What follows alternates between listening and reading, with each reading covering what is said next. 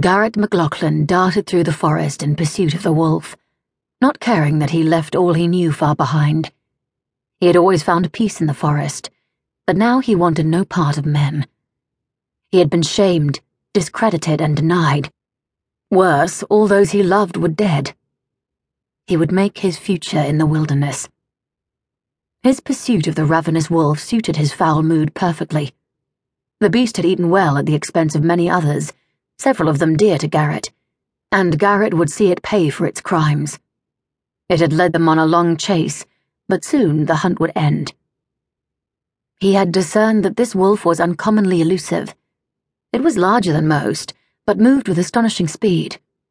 Further, this wolf was silent in the forest and could disappear into shadows, as if it were not truly of this earth, or as if it had never been. It was cunning beyond its fellows. Even now, he caught only glimpses of it moving ahead, a fleeting shape against the patterned shadows of the leaves. Garrett would have lost it a hundred times, if not for his curse. It was his awareness of the thoughts of others that gave him an advantage.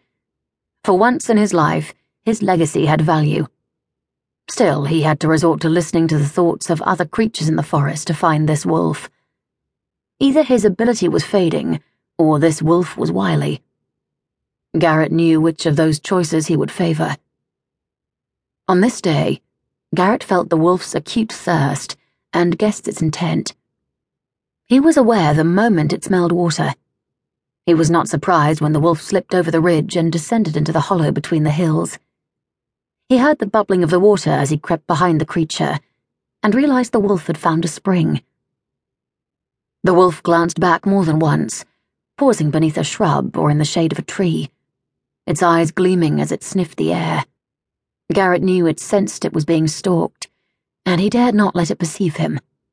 It was hungry beyond belief. It would rip out his throat for coming too close. It would rip out the throat of any creature it could.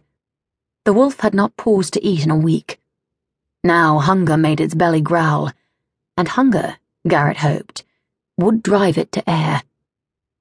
Garrett was not even certain where he was, only that he was close to his prey. It did not matter. Once the wolf was dead, he would disappear into the forest forever. In the view of many, he already had. Memories crowded his mind, making him wince at what he had endured these past months. Grief welled in his throat, threatening to choke him, and Garrett struggled against its assault. He would grieve when the wolf was dead, when justice had been done. Garrett was suddenly aware that the wolf had a keener sense of him.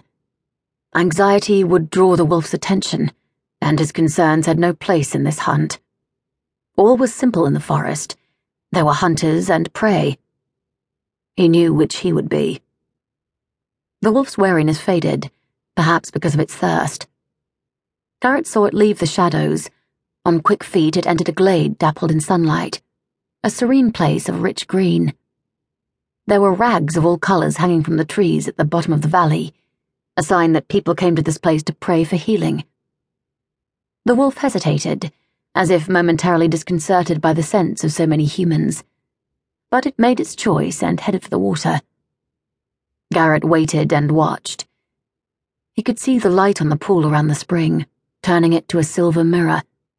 He could see the wolf clearly from this position, and he was downwind of it. He reached out to sense the wolf's thoughts and felt its confidence. The wolf was silvery grey, its snout and paws darker than its back, its tail lush. Its pelt should adorn a lady's bed, Garrett's lady's bed, a token that was proof of his intent to protect the woman pledged to be his own. But Garrett had no woman and he doubted there was a woman alive who would accept his curse. His life was lonely, and he feared it would remain so, particularly as his ailment had suddenly become so much worse. Perhaps it was simpler to choose to be alone. The wolf stepped into a patch of sunlight, glanced about itself, then bent to drink. Garrett raised his crossbow to fire, then froze when the wolf straightened. He felt its heartbeat accelerate it raised its head and folded its ears back, sniffing and scanning, then snarled. That was when Garrett saw the woman.